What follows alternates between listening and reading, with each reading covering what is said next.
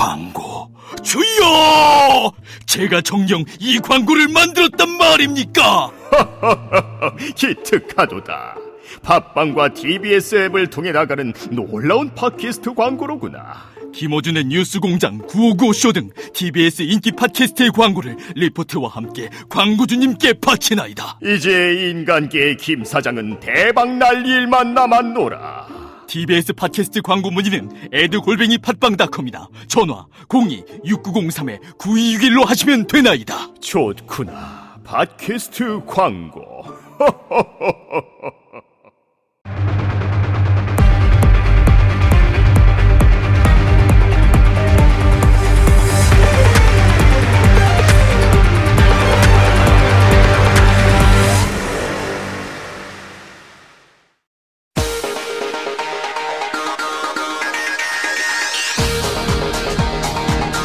여러분의 오후를 확 뒤집겠습니다. 혼란의 시대, 분노하는 국민의 대변자 정봉주입니다. 대통령 탄핵 이후 존폐 위기에 놓인 새누리당엔 연일 칼바람이 붑니다. 죽느냐 사느냐, 이것이 문재인 그대에게 광장의 촛불은 희미해진 기억. 하지만 기억이 잠들지 않듯 이제 그들만의 망각과 착각에서 깨어나야 할 때가 아닌가 싶습니다. 12월 16일 금요일 정봉주의 품격시대 시작하겠습니다.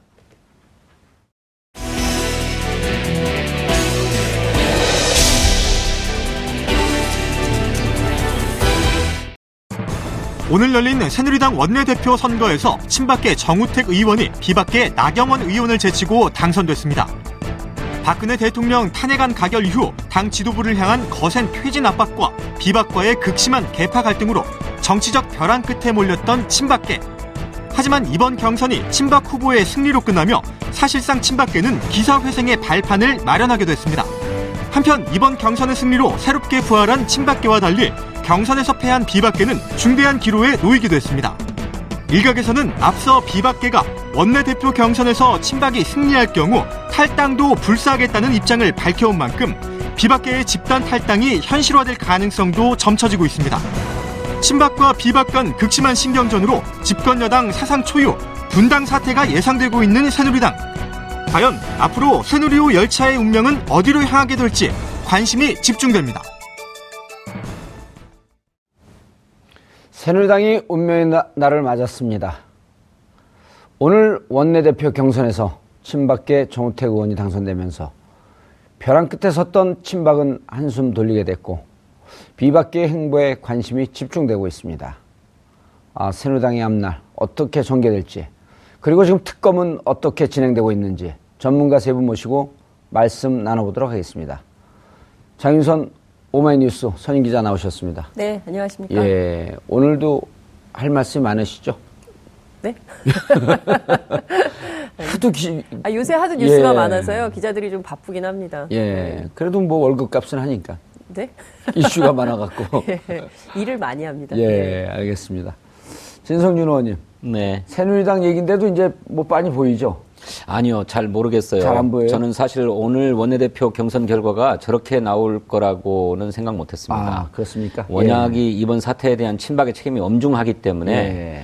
친박이 저렇게 후보를 낼 줄도 몰랐고 또 경선을 한다고 해도 어쩌면 비박이 승리할 가능성이 높지 않겠는가 예. 이렇게 봤는데 의외의 결과입니다. 예, 알겠습니다. 말씀 좀 이따 계속 들어보도록 하겠습니다. 노영희 변호사님 자리하셨습니다. 네, 안녕하십니까. TBS는 처음 나오셨나요? 지금 두 번째입니다. 예, 지난번 장윤선 네, 기자가 네. 좀 버벅거릴 때.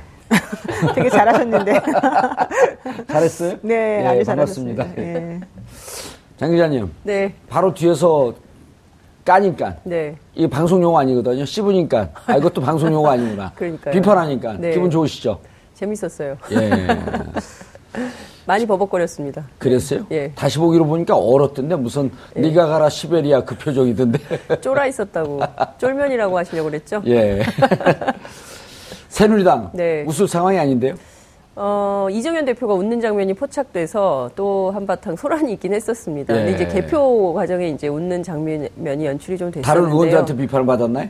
아니요. 기자들이 지금 웃을 때냐 이런 비판을 했죠. 그래서 아마 지금 인터넷에 그 이정현 대표 웃는 사진이 좀 돌아다닐 거예요. 그러니까 친박계로 알려진, 그러나 이제 그동안 사실 중도로, 그러니까 분류가 됐었거든요. 정우택 의원이요. 예, 그러니까 친박이긴 하나 그래도 좀 중간쯤에 와 있는 이런 분으로 분류가 돼 있었는데 그래도 친박계가 당선이 된 것을 너무 기뻐하면서 웃는 거 아니냐 이제 이런 오해를 받는 거죠. 사퇴했죠. 사퇴했습니다. 예, 즉각 퇴진 대통령으로 하려니까 왜 이정현 대표가 하죠? 그러니까 전체적으로 보면 이제 그 다시 또 친박 입장에서는 안도할 수 있는 상황이 된 거고요. 요걸 기틀로 삼아서 이제 곧 있을 비대위원장 선거도 어렵지 않게 당을 장악할 수 있겠다라는 자신감이 있기 때문에 일단 이선 후퇴로 물러난 것이 아니냐 기자들은 이렇게 분석을 하고 있습니다. 비대위원장은 다음 주 추천하겠다는 거죠. 네. 진 의원님, 아까 뭐 예측을 못했다 그랬는데 어제 한 평론가가 나와서 아주 자신만만하게 나경원이 무조건 된다. 비박과 친박의 밀월이 시작됐다. 그래서 오늘 전화가 왔어요. 작가들한테. 죄송하다. 틀려서. 밀월이 시작됐다라고 하는 것은 좀 성급한 관측인 것 같고요.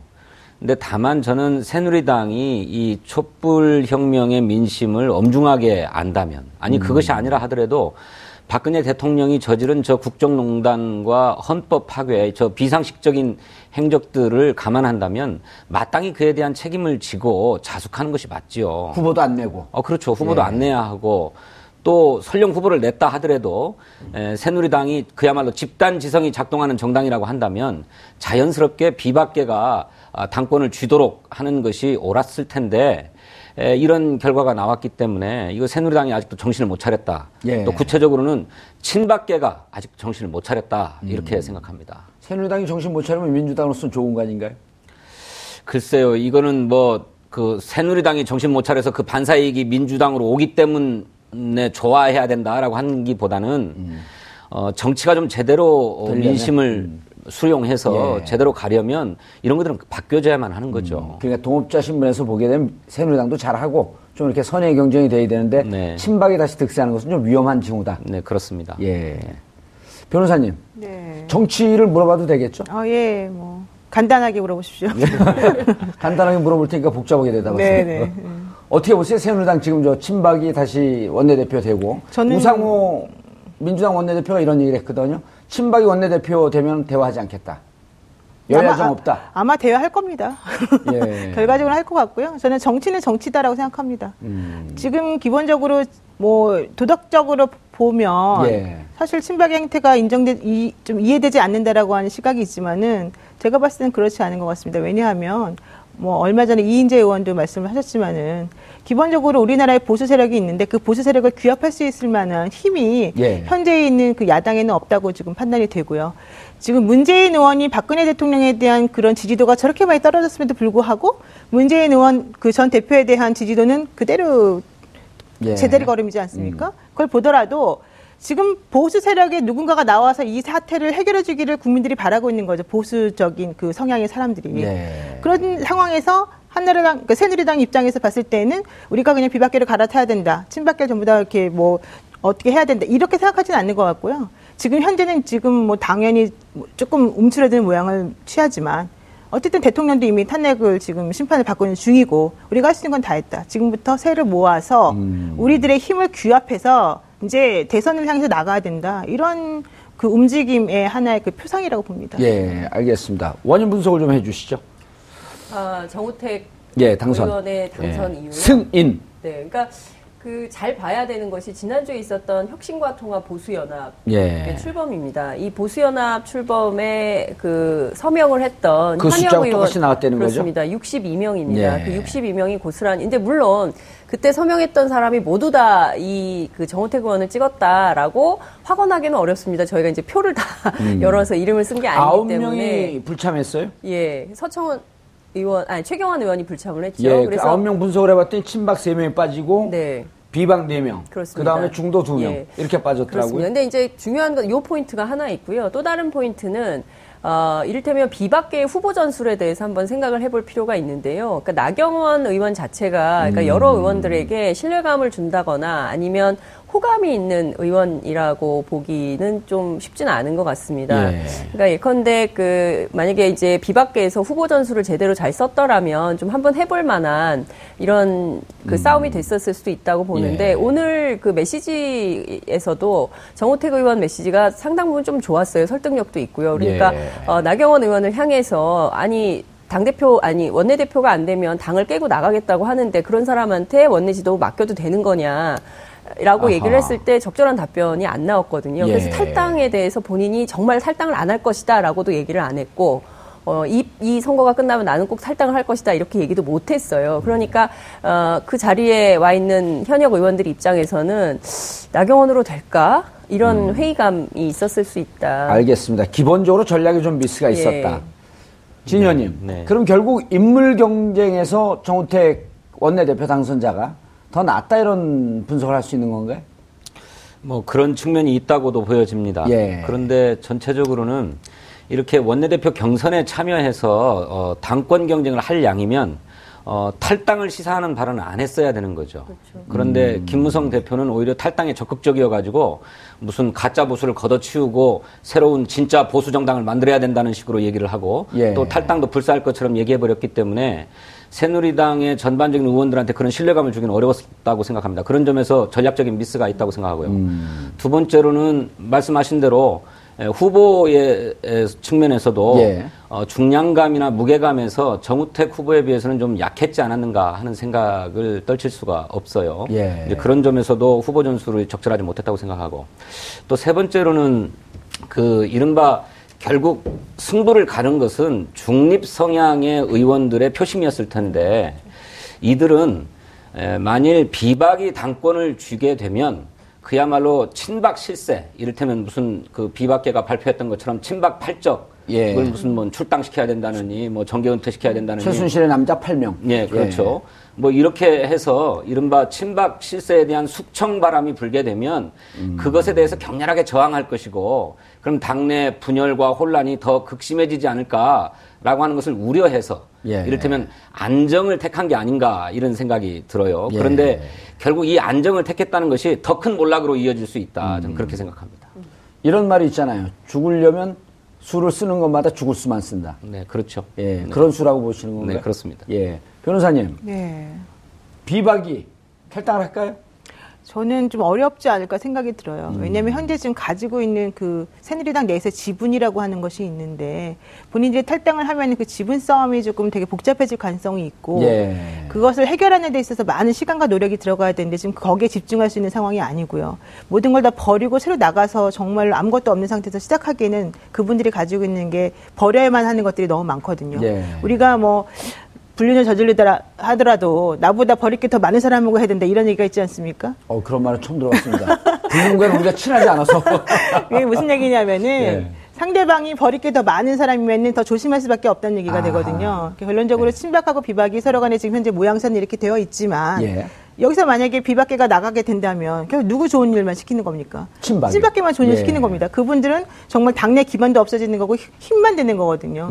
아마 그런 모든 것들을 고려하지 않았을까 생각합니다. 예, 진 의원님, 네, 비박이 안 나갈까요? 저도 그 가능성을 지금 예단하기는 너무 이르다고 생각합니다. 당장의 원내대표 경선 결과에 따라서 비박이 거취를 결정할 것처럼 얘기했지만 예. 곧 이어 있을 사실은 비상대책위원장이 훨씬 더 중요한 위치이기도 그렇죠. 하거든요. 그런데 이 비상대책위원회 구성이 21일로 예정되어 있었던 건데 예. 지금 막바로 지도부가 다 사퇴를 해버렸어요.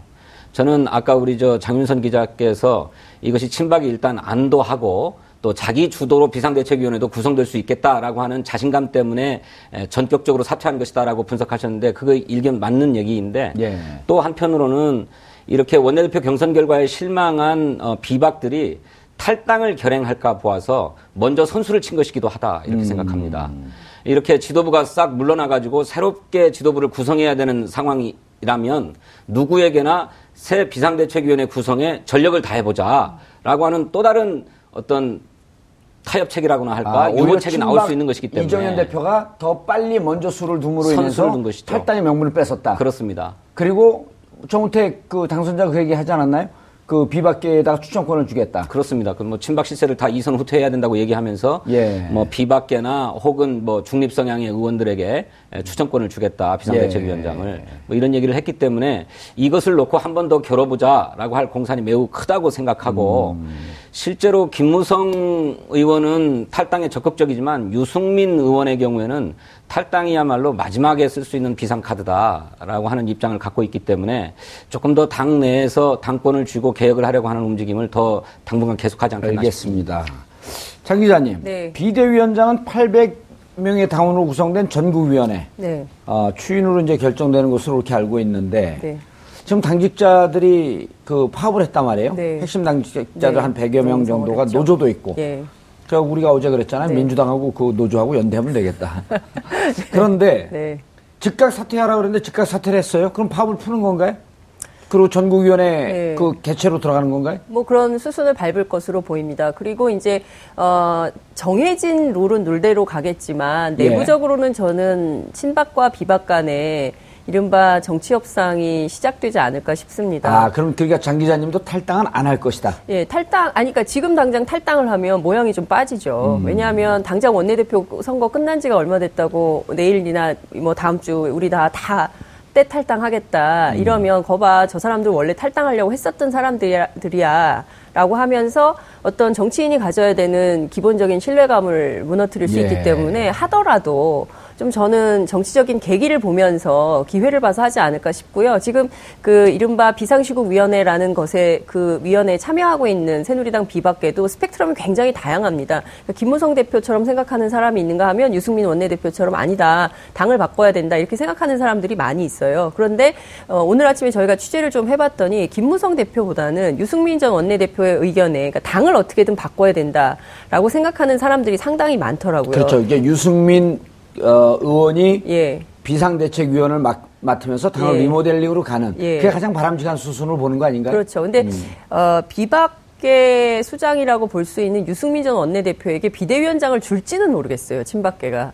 예, 근데 이제 아마도 물타기용으로 누군가를 정하긴 하겠지만 유승민 전 원내대표에게 당권을 준다? 글쎄요. 저는 그거는 아직 모르겠습니다. 알겠습니다. 진 의원님. 예, 진 의원님. 근데 지난번 남경필 김용태 의원 탈당했을 때, 남경필 지사 김용태 의원 탈당했을 때, 그때 뒤이어서 이제 선도 탈당을 했단 말이에요. 네. 뒤이어서 김무성 의원 나가나, 유승민 의원 나가나 했을 때 그때 무슨 얘기가 돌았었냐 하면 이정현 대표가 내년 있을 전당대회에서 유승민 당대표를 추대해서 당대표 쪽으로 가서 당을 리모델링하는 쪽에 유승민 의원과 일정 정도 교감이 있었다. 이런 보도가 좀 있었거든요. 네. 그럼 이번에도 어차피 당내의 다수는 친박인데 네. 유승민 비대위원장을 주는 게 별로 부담 없지 않을까요? 그러면서 당을 한번 같이 해보자. 글쎄요. 지금 새누리당의 당헌 당규에 의하면 이렇게 비상대책위원회가 꾸려져가지고 곧바로 전당대회를 해야만 합니다.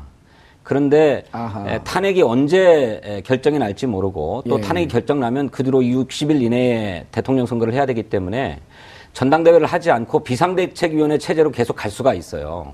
그렇죠. 그렇게 되면 그 비상대책위원회에 전권이 주어지는 것인데 그 전권을 유승민 의원에게 주겠는가 그렇게 보기는 좀 어렵다고 보여집니다. 실제로 그래서 친박과 비박 간의 정치적 타협이 이루어지려고 하면 그야말로 무슨 강성 비박이 아니라 온건 비박, 그렇죠. 뭐 이를테면 비박계의 정우택 정도 되는 카드여야만 가능할 것이다 이렇게 생각이 들어요. 유승민 의원은 강성 비박으로 보는 건가요? 그렇게 보죠. 실제로 박근혜 대통령한테 반기 들어가지고 원내대표에서까지 축출당하지 않았습니까? 그래서 결국 공천도 못 받고 무소속으로 나갔다가 복당한 케이스이기 때문에 유승민 의원에게 당권을 주기는 어려울 거라고 생각합니다. 친박과 비박이 정치적 협상을 한다고 할지라도 온건 비박 쪽에게 위원장을 주겠다. 그렇죠. 그렇게 될 공산이 크다고 봅니다. 그렇게 될 공산이 크다. 알겠습니다. 새누리당 얘기하고 지금 방금 이제 탄핵 얘기가 나왔기 때문에 탄핵 헌재 얘기도 좀 들어봐야 되겠지만 일단 특검이 지금 어떻게 진행되는지 좀 궁금해요. 노 의원님이 죄송합니다. 근데 제가 이렇게 실수하면요, 요 다음에 반드시 국회의원 됩니다.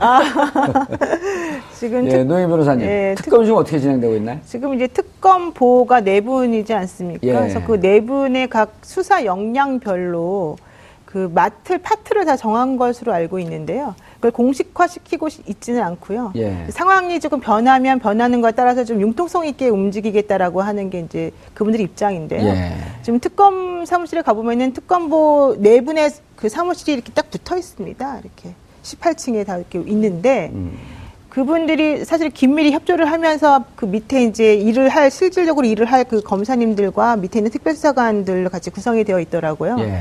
그래서 보시게 되면은 지금까지는 이제 자료 수집하고 그다음에 뭐 검찰로부터 자료 받을 거 받고 인선하고 앞으로 어떤 방향으로 정리할 것인지 이런 것들을 정리하는 정도까지 일이 진행이 된 것으로 보이고요. 예. 그럼에도 불구하고 지금 의혹이 상당히 많이 이렇게 지금 차 있기 때문에 그렇죠. 사실은 아침 9시부터 밤 늦게까지 계속해서 일을 많이 하고 있는 것으로 지금 보여요. 근데 예. 헌재에서 자료를 뭐 1톤급을 요구했다라고 한 얘기가 있지 않습니까? 그렇죠. 그래서 그 자료 요구한 것 때문에 약간 조금 좀 놀랬다라는 얘기를 하긴 해요. 왜냐면 아직 본인들도 지금 자료를 정리를 못 했는데 자료를 달라고 하니까 이 자료를 넘겨야 되는지 마는지부터 해서 조금 좀 어떻게 해야 될지 고민이다라는 얘기를 하고 있거든요. 예. 그래서 이제 어쨌든 그런 식으로 전반적으로 다 정리를 하고 있고 다음 주부터는 이제 제대로 다 굴러갈 것으로 지금 보이고 있습니다. 예.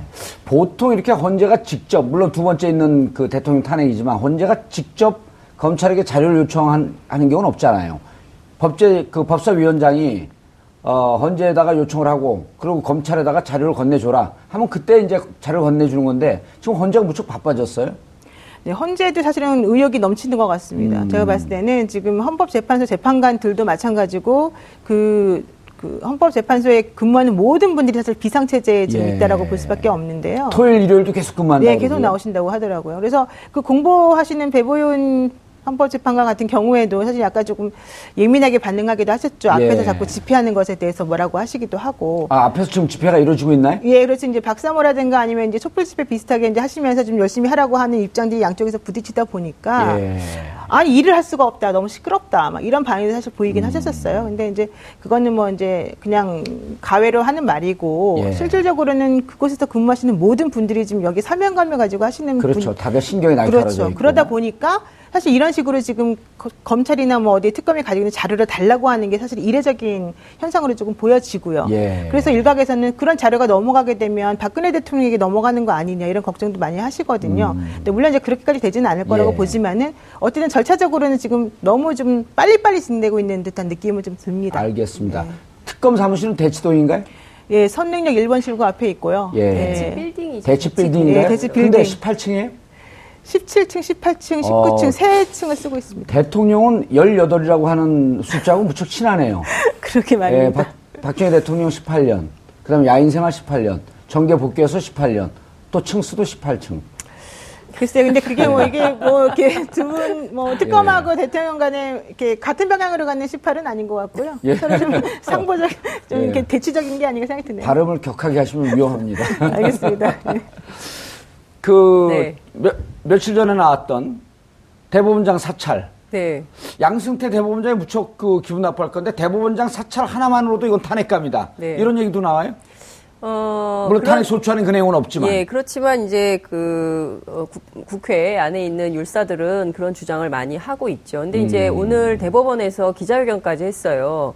무슨 얘기냐면 어쨌든 입법, 사법, 행정이 각각 독립기구고 그리고 양승태 대법원장은 권력서열 2위잖아요. 그러니까 그렇죠. 권력서열 2위인 대통령 바로 후순위인 양승태 대법원장 등산 다니는 것까지 사찰을 했다면 사실 사법부 전체에 대한 사찰이 있었던 것은 아니냐 그런 게 의심이 된다라고 굉장히 강력하게 했네요. 그렇습니다. 예. 굉장히 이제 불쾌한 그 표현을 한 것이죠. 그래서 사실 이것이 헌재에도 영향을 미치지 않겠냐라고 이제 법조 기자들은 보고 있긴 한데요. 그러니까 중요한 것은 좀 제 전선을 이제 정확하게 좀 봐야 될 것 같다는 생각이 좀 드는데 박근혜 대통령 어쨌든 새누리당 을 쥐고 그리고 좀 새로운 원상 회복할 수 있는 길을 뚫을 수 있다라고 보는 것 같아요. 오늘 이제 박 대통령 변호인단이 현재에서 기자회견을 했는데요. 모든 사실관계를 다 다투겠다고 했습니다. 예. 그러면 지금 그 탄핵소추안에 나와 있는 사실관계들 11가지를 다 따지기 시작하면 이것은 뭐 야당에서 생각하는 4월 대선, 뭐 벚꽃 대선, 조기 대선 이것이 아니라 8월, 10월까지도 헌재 심리가 길어질 수도 있는 거 아니냐. 그러니까 변호인단이 저렇게 세게 나오면 이거 다 감당할 수 있겠냐. 이제 이런 분석도 나오고요. 또 다른 측면에서는 특검이 오늘 그 김영재 의원 그 국조 특위에서 현장 방문했지 않습니까? 근데 예. 여기서 이제 그 장모 진료 예 갔는데 국조에서? 이제 장모 사인이 장모를 진료했다는 김영재 원장의 사인이 이상한 게 나와서 이거 특검이 수사해야 된다고 했더니 즉각 윤석열 저 팀장이 갔어요. 그러니까 이런 걸 보면 두 가지 전선이 아주 극렬하게 싸우고 있는 상황이다. 그래서 어느 쪽이 승기를 줄지는 국민들이 정말 손에 땀을 쥐고 지켜봐야 된다. 잘 봐야 된다. 이런 생각이 좀 듭니다. 아, 그 대통령 변호인단과 그렇습니다. 특검과 예. 지금 대립 그리고 그렇습니다. 이제 그 옆에 전선이 딱 쳐 있는 거죠. 옆에는 또 이제 헌재까지 있잖아요. 그렇죠. 헌재가 이제 최종 결정을 예. 내려줘야 되니까. 그렇죠. 예. 진 의원님, 네. 특검이 사실은 말씀드리면 처음에 이제 박영수 특검이 임명됐을 때, 그 다음에 이제 특검보 4명 임명됐을 때 이분들에 대한 기대보다도 오히려 파견 검사들에 대한 기대가 더 많다. 네. 윤석열 팀장을 중심으로 한 네. 팀장이라고 하는 것은 법적 지위도 없는 거 아니에요 원래는. 네. 그런데 뚜껑을 열어보니까. 특검도 그렇고 특검보도 그렇고 무척 열성적으로 활동을 해요. 네. 어떻게 보세요? 그 원래 저 일을 주면 예. 그 일에 헌신하기 마련이죠 누구나 다. 그래서 애초에 무슨 성향이 어떻고 인연이 어떻고 이런 것 때문에 수사에 제약이 있을 거나 뭐 또는 더 할 거다 이렇게 보기는 어렵다고 생각합니다. 근데 지금은 워낙이 그간의 언론의 보도 또 국정조사의 과정에서 드러난 이야기들 때문에. 박근혜 대통령의 아주 비상식적인 저런 행적들이 다 드러나 있는 상황이어서 특검도 검찰 이상으로 열심히 수사할 수밖에 없는 상황이고 그래서 대통령에 대한 저 법적 판단은 이미 저는 끝났다고 생각해요. 예. 다만 그 잔명을 부지하기 위해서 이른바 박근혜 대통령의 대리인들이 끊임없이 저 시비를 붙고 있는 이런 상황이 아닌가 이렇게 예. 생각합니다. 노 변호사님, 이게 이제 특검에서 우리 시청자분들이나 국민들이 혼동을 할 수가 있어요. 뭐냐면 특검은 특검대로 진행되고 헌재는 헌재대로 심리를 해야 되는데 마치 특검에서 뇌물죄나 이런 게 좀 더 명확히 나와야지 탄핵이 좀 더 힘을 받지 않겠냐. 그런데 이것과 무관하게 이미 헌재는 탄핵 소추안에 나왔듯이 여러 가지 헌법 위반, 법률 위반 다 얘기를 했거든요. 특검에서 좋은 결과가 나오면 더 좋겠지만 분명한 게 그러나 그렇지 않아도 지금 진행되는 거로도 헌재는 충분히 심리할 수 있는 사유가 되지 않나요? 그렇죠. 이제 특검하고 헌재의 탄핵 심판하고는 심판 범위가 다르기 때문에 그렇죠. 예, 지금 그렇게 뭐 서로 엮어서 생각하실 필요는 전혀 없으신 것이고요. 특히 이제 소추 의결서에는 박 대통령의 뇌물죄에 관련된 내용은 사실은 없습니다. 왜냐하면은 대통령을 조사한 적이 없기 때문에 예. 그와 관련해서 어떠한 결과가 나와 있는지를 아무도 알 수가 없지 않습니까? 그래서 그거를 적어서 뭐 이 상황이 문제가 되니까 탄핵해야 된다라고 하는 내용은 사실은 들어있지 않고요. 예. 40몇 페이지 정도 되는 이제 그 소추 의결서를 제가 다 읽어봤는데. 거기에는 기본적으로 우리나라하고 헌법 질서와 관련된 5가지 위반 사항과 예. 법률에 위반되는 8가지 위반 사항이 적혀져 있어서 13가지를 좀 더 판단하게 되어 있고요. 예. 또 이 특검에서 밝혀질 수 있는 내용이 따로 있는 것이고 이 탄핵 심판에서 밝혀질 수 있는 게 따로 있기 때문에 그 부분은 좀 분리를 시키시는 게 맞을 것 같습니다. 예, 그러니까 특검이 지금 진행되고 있는 것은 형사상의 유무죄를 따지는 그렇습니다. 것이고 예, 그다음에 그렇습니다. 헌재에서 따지는 것은 헌법 정신을 위배했냐 안 했냐라고 하는 것이 핵심적인 건데 그렇죠. 노무현 대통령이 63일을 했어요. 7차 심리를 했고 어떻게 보세요 이번에는? 원래대로 하면은 노무현 대통령은 선거법 위반 하나만 가지고 사실은 그렇죠. 얘기를 했는데 예. 2달 정도 걸린 것이고요. 피의자도 아니었고. 예. 예. 근데 그때 당시에는 원래 김기춘 그 전 비서실장이 이 담당을 하면서 본인이 뭐 그 협조를 잘 안 하고 시간을 많이 끌었단 말이죠. 당시에. 예. 노무현 전 대통령 같은 경우에는 이제 기각 결정이 날 것을 알고 빨리빨리 해달라고 요청을 많이 했던 분이고 예. 대신에 반대측에 서 있던 김기춘 전 비서실장 같은 경우에는 아, 나 바쁘다 하면서 이제 점점 시간을 많이 끌었습니다. 그때 김기춘 법제사법위원장이었었죠. 네, 그렇습니다. 예. 그랬는데 이번 같은 경우에는 이제 권성동 새누리당 그 법제사법위원장이 지금 대리인의 그 대표로 나와 있는 것이고요. 그다음에 청와대 입장에서는 끌기를 원하는 것이고. 국회의원들은 사실은 빨리 해주기를 원하는 거 아니겠습니까? 예. 양쪽에 어느 사람들의 말이 조금 더 헌재에 좀 더 강력하게 진행이 되거나 이렇게 집중될지 모르겠습니다만은 아마도 정치적인 여러 가지 상황이나 국정 혼란을 고려해 봤을 때에는 63일을 기준으로 해서 한 조금만 더 늦게 정도? 그러니까 한 3월 정도에는 예. 지금 결정을 내리려고 하지 않을까 이런 3월 13일 해봅니다. 이정미 재판관 임기 전에 네, 좀 그럴 가능성이 있는데 예. 아마도 현재 지금 오늘 대통령 관련된 그 탄핵과 관련된 대리인단들이 얘기한 것에 의하면 사실관계를 모두 다툰다라고 했기 때문에 그렇게 녹록하게는 일이 진행되지는 않을 거예요. 그거는 본인들 변호인들 주장이지만 결국 칼자루는 헌재가 쥐고 있는 거 아닌가요? 그렇지만 헌재는 객관성을 담보해야 되기 때문에 네. 이 피소추자가 이러이러한 것들에 대해서 답을 하겠습니다. 이러이러한 사실관계에 대해서 내가 밝히고 싶습니다라고 하는데 그걸 못 밝히게 할 수는 없지 않습니까? 예. 그러니까 그런 우리가 사건이나 어떤 재판 같은 거를 질질 끄는 방법이 여러 가지가 있어요. 그렇죠. 네, 근데 그런 전략을 충분히 이용하겠지만 적당한 선에서 끊어주지 않을까 생각이 듭니다. 예, 진 의원님. 네. 오늘 이제 그 특검도 그렇고 헌재도 그렇고 처음에 아까도 잠깐 얘기했지만 뚜껑을 열기 전까지는 반신반의하는 눈빛이 있다가 막상 네. 뚜껑을 여니까 무척 드라이브를 빨리 걸어요. 네. 어떻게 보고 계세요? 아니 실제로 그럴 수밖에 없죠. 워낙이 그 대통령 탄핵 심판은 국정 공백을 빨리 마무리해야 된다라고 예. 하는 당위 속에서 출발하는 것입니다.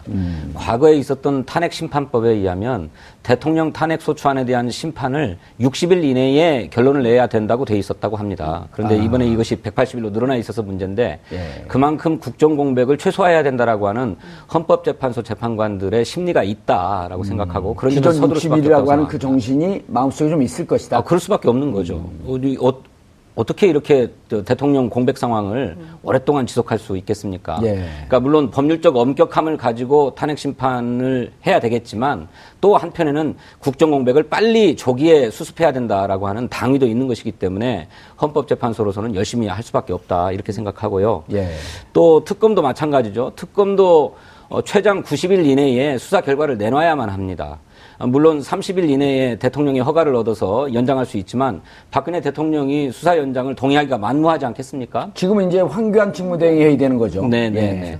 그 황교안 직무대행은 그렇게 하기 어려운 사람이기 때문에 특검으로서도 최대한 70일 이내에 수사 성과를 내려고 할 것이라고 생각합니다. 그런 점에서 서두를 수밖에 없죠. 그런데 조사해야 될 사안이 너무 광범위해요. 그리고 국정조사가 진행되면서 계속 쏟아져 나오고 있고 예. 그래서 과연 다 할 수 있겠는가 하는 의문이 있습니다만은 핵심적인 사안들 그리고 국민적인 의혹이 굉장히 높고 관심이 높은 사안들에 대해서는 성과를 내기 위해서 박차를 가할 것이다 이렇게 생각합니다. 예, 알겠습니다. 장 기자님, 국정조사 얘기 잠깐 좀 해봐야 될 것 같은데 네. 청와대도 현장을 치고 들어갔어요. 네. 김용재 의원도 네. 갔고요. 네. 뭔가 성과가 좀 있었나요? 김영재 의원에서는 성과가 좀 있었던 것 같습니다. 저는 자세히 안 봤는데 네. 그냥 기사만 살짝 봐도 처음부터 끝까지 네. 빨개요. 새빨간 거짓말. 김영재 원장의 거짓말. 예, 예 그렇죠. 근데 왜 그거를 안 잡아내죠? 진성준 의원이 있었으면 잡아냈을 텐데. 아, 국정조사 특위에서요? 예. 국조특위에서 끊임없이 이제 얘기를 했죠. 여야 의원 가리지 않고 모두가 예. 지금 당신 그 위중죄로 처벌받을 수 있으니까 진실만을 얘기해라 했음에도 불구하고 끊임없이 이제 거짓 증언을 한 것을. 왜냐면 그 이튿날 바로 들통이 났지 않았습니까? 정호성 전 비서관 몰랐다고 했지만 그 부인하고 통화 내역이 나왔잖아요. 예. 그리고 대통령을 만나서 뭐 무슨 피부 트러블만 얘기했다고 했지만 그게 아니라 피부과 전문의도 아닌데. 예, 그리고 실과 관련된 민원이 있었다는 것까지 확인이 된 거예요. 근데 뿐만 아니라 그 장모 그 4월 16일 당일날 수요일날 토포를 놔줬다라고 그렇죠. 하는 그 당일날 예, 근데 4월 16일 네, 그 치료 기록이 진료 기록에 김이라고 이제 서명을 했는데 그 기존의 김 그러니까 본인이 정말 진료를 했을 때 쓰던 그 김이라는 글씨와 장모 그 치료를 한 다음에 썼던 그 김 두 개에 대해서 필적 대조를 해봐야 된다. 그래서 그 필적 감정은 그렇게 어렵지 않다 그래요. 경찰들 예. 얘기가. 그래서 그 감정을 해서 이게 정말 김영재 원장의 것인지 아니면 다른 사람이 대필했었던 것인지 이제 그것도 이제 확인을 해봐야 된다. 그래서 박영선 의원이 안에서 뭐 고래고래 소리를 좀 지르면서 이거 증거 확보하기 전까지는 못 나간다 이렇게 버텼던 것 같고요. 그래서 윤석열 특검 가서 예, 그 병원에 가서 그래서 기자들도 현장 중계하는 기자들도 있었고요. 아까 그리고 또 그래서 윤석열 그 팀장이 왔었던 것이고요. 뒤이어서 이제 청와대에 갔었죠. 청와대에 이제 언론인들이 들어가려고 했는데 원래 청와대가 이 그 국조특위위원들 오는 걸 반대했었지 않습니까? 그런데 예, 어쨌든 무산됐다 그래요. 협의가 안 돼갖고. 예, 그런데 예, 그래서 김성태 위원장을 포함한 의원들이 그냥 간 거고요. 그래서 연풍문을 통해서 들어갔는데 비공개로 현장 조사가 진행 중인 걸로 알고 있습니다. 지금 끝났는지는 모르겠네요. 아니요, 못 들어갔다 그래요. 협의가 안 돼갖고. 그런데 진 의원님, 이게 지금 저 국정조사가 진행이 되는데 물론 이제 여러 가지 의혹이 있고, 사실 이런 거보다는 의혹을 정확하게 딱 밝혀내도 내는 게 국민들의 속은 시원하게 만들지만 지난번에 세월호 7시간도 한겨레 하호영 기자가 그중에 85분을 찾아냈단 말이에요. 그럼 이제 5시간 반은 남았는데 이 85분 동안도 머리를 하고 앉아 있었다. 이렇게 되면 나머지 5시간 반도 무엇을 했다라고 하는 게 이미 국민들 심중엔 다 있단 말이에요. 있죠. 그거를 좀 더 확실히 밝혀나갖고 어떻게든 탄핵이나 이렇게 좀 처벌로 끌고 가고 싶은 심정이지만 이미 국민들 마음속엔 다 있어요. 의원들이 그런 거를 좀 충족시키기는 좀 부족하지 않냐. 글쎄, 의원들이 왜 제 전화로 카톡을 오고 문자가 오게 제가 시달려요. 제가 이것 전해달라고. 네. 근데 의원들이 뭐 심증이야 있지만 구체적인 물증을 주고 있는 게 아니니까 속 시원하게 따져묻지를 못하고 있는 상황이죠. 저는 청와대가 지금도 대통령의 행적을 정확하게 밝히지 않고 있고 그저 사실관계만 부인하고 있는 것 아닙니까? 그런데 이번에 저 국정조사 특위가 청와대 현장 조사를 하겠다고 하는 것도 바로 대통령의 세월호 7시간의 행적을 조사하겠다고 하는 것인데 이것이 무슨 국가 기밀인지 모르겠고 국가 안보와 어떻게 직결되는 사안인지 모르겠어요. 이미 청와대가 사실을 바로잡는다고 하면서 청와대 홈페이지에 분 단위로 4월 16일에 대통령의 행적을 다 공개하고 있어요. 그렇다면 그 행적을 다시금 현장에서 확인하자라고 하는 것인데 왜 이것을 못하게 하는지 알 수가 없단 말씀이죠. 변호사님, 현장에서 수사하는 형사들, 그다음에 이제 형사부에 오래 있던 검사들이 즐겨 쓰는 말 중에 하나가 감추는 자가 범인이다. 7시간이 딱 적용되는 거 아닌가요? 너무너무 적용이 되는 말이라고 생각하고요. 또 하나가 있습니다. 변론의 전취지라는 게 있습니다. 변론의 전취지. 그러니까 그 부인하는 그 피의자, 피고인이 있고 그걸 입증하려고 하는 자가 있는데 우리가 아무리 물어봐도 아니다라고 얘기만 하는 거예요. 그럼 판사가 딱 봅니다. 누구 말이 맞을까? 누가 증거를 명확하게 객관적 증거 제출하지 못하지만 저 사람이 하는 태도를 보면 뭔가 이상해 보인다라고 하면은 그 변론하는 모습의 전체적인 취지를 봐서 얘가 거짓말을 하는구나, 얘가 얘 말이 맞구나 이렇게 판단하는 거고, 그렇게 판단하는 것이 맞다라고 하는 게 바로 우리 재판의 원리거든요. 변론의 전취지가 이번에 적용이 될 것 같고요. 세월호 7시간 관련해서 우리가 그동안 계속해서 당신 그 시간에 뭐 했습니까? 물어보지만 대답을 계속 안 하다가 A 했습니까? A 아닙니다.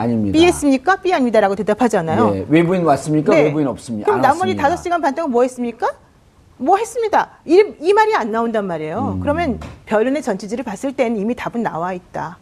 우리가 보기에는 누가 거짓말하는지 또 그 시간에 무엇을 했을지 능히 짐작이 가능하다. 이런 생각을 해볼 수가 있죠. 국정조사를 보면서 이제 지금 두 분 같은 말씀인데 판사들 만나면 이런 말을 하잖아요. 이렇게 저울추가 있다가 그래서 이제 이 법원에 보면은 저울 형태로 있지 않습니까? 법원의 상징이 저울인데 이따가 얘기를 듣다 보면 어느 쪽으로 저울이 확 기운다는 거거든요.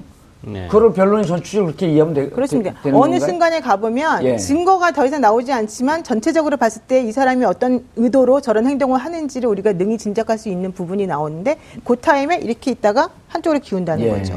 DK 저울이. 알겠습니다. 이제 세월호 참사와 관련해서 오늘 그 대통령의 탄핵소추 관련된 그 변호인단이 이 굉장히 저는 그 상당히 국민적 공분을 살 수 있을 만한 발언을 했다고 생각을 해요. 뭐냐면 대통령 변호인단이 그렇습니다. 이 세월호 참사 매우 안타까운 사고였다. 그렇지만 대통령이 직접적인 관련이 없는 사건이다라고 얘기를 했습니다. 이제까지 일관되게 그랬잖아. 단 이론도 먹은 적이 없다. 그렇죠. 그러니까 물론 이제 그 미르K 스포츠 재단 강제모금과 관련해서도 그렇게 이야기를 했지만 이 세월호 참사와 관련해서는 국민의 생명과 안전권, 이건 헌법에 당연히 위배되는 거에서 이것만으로도 대통령 탄핵 사유다라고 주장을 야당이 하고 있는데 이거에 대해서 직접적인 관련이 없다. 그러니까 이 세월호 참사 자체를 그냥 배사고로 보는 거예요.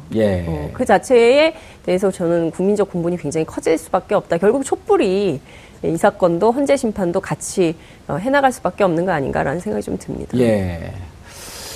알겠습니다. 새누리당 원내대표, 그다음 특검, 헌재, 그다음 국정조사 네 가지 주제를 함께 묶어갖고 살펴봤습니다만 마지막에 저희가 가장 기억에 남는 것은 세월호 7시간에 관련해서 역시 가리는 자가, 감추려고 하는 자가 범인이다 하는 내용이 가장 맞는 것 같습니다.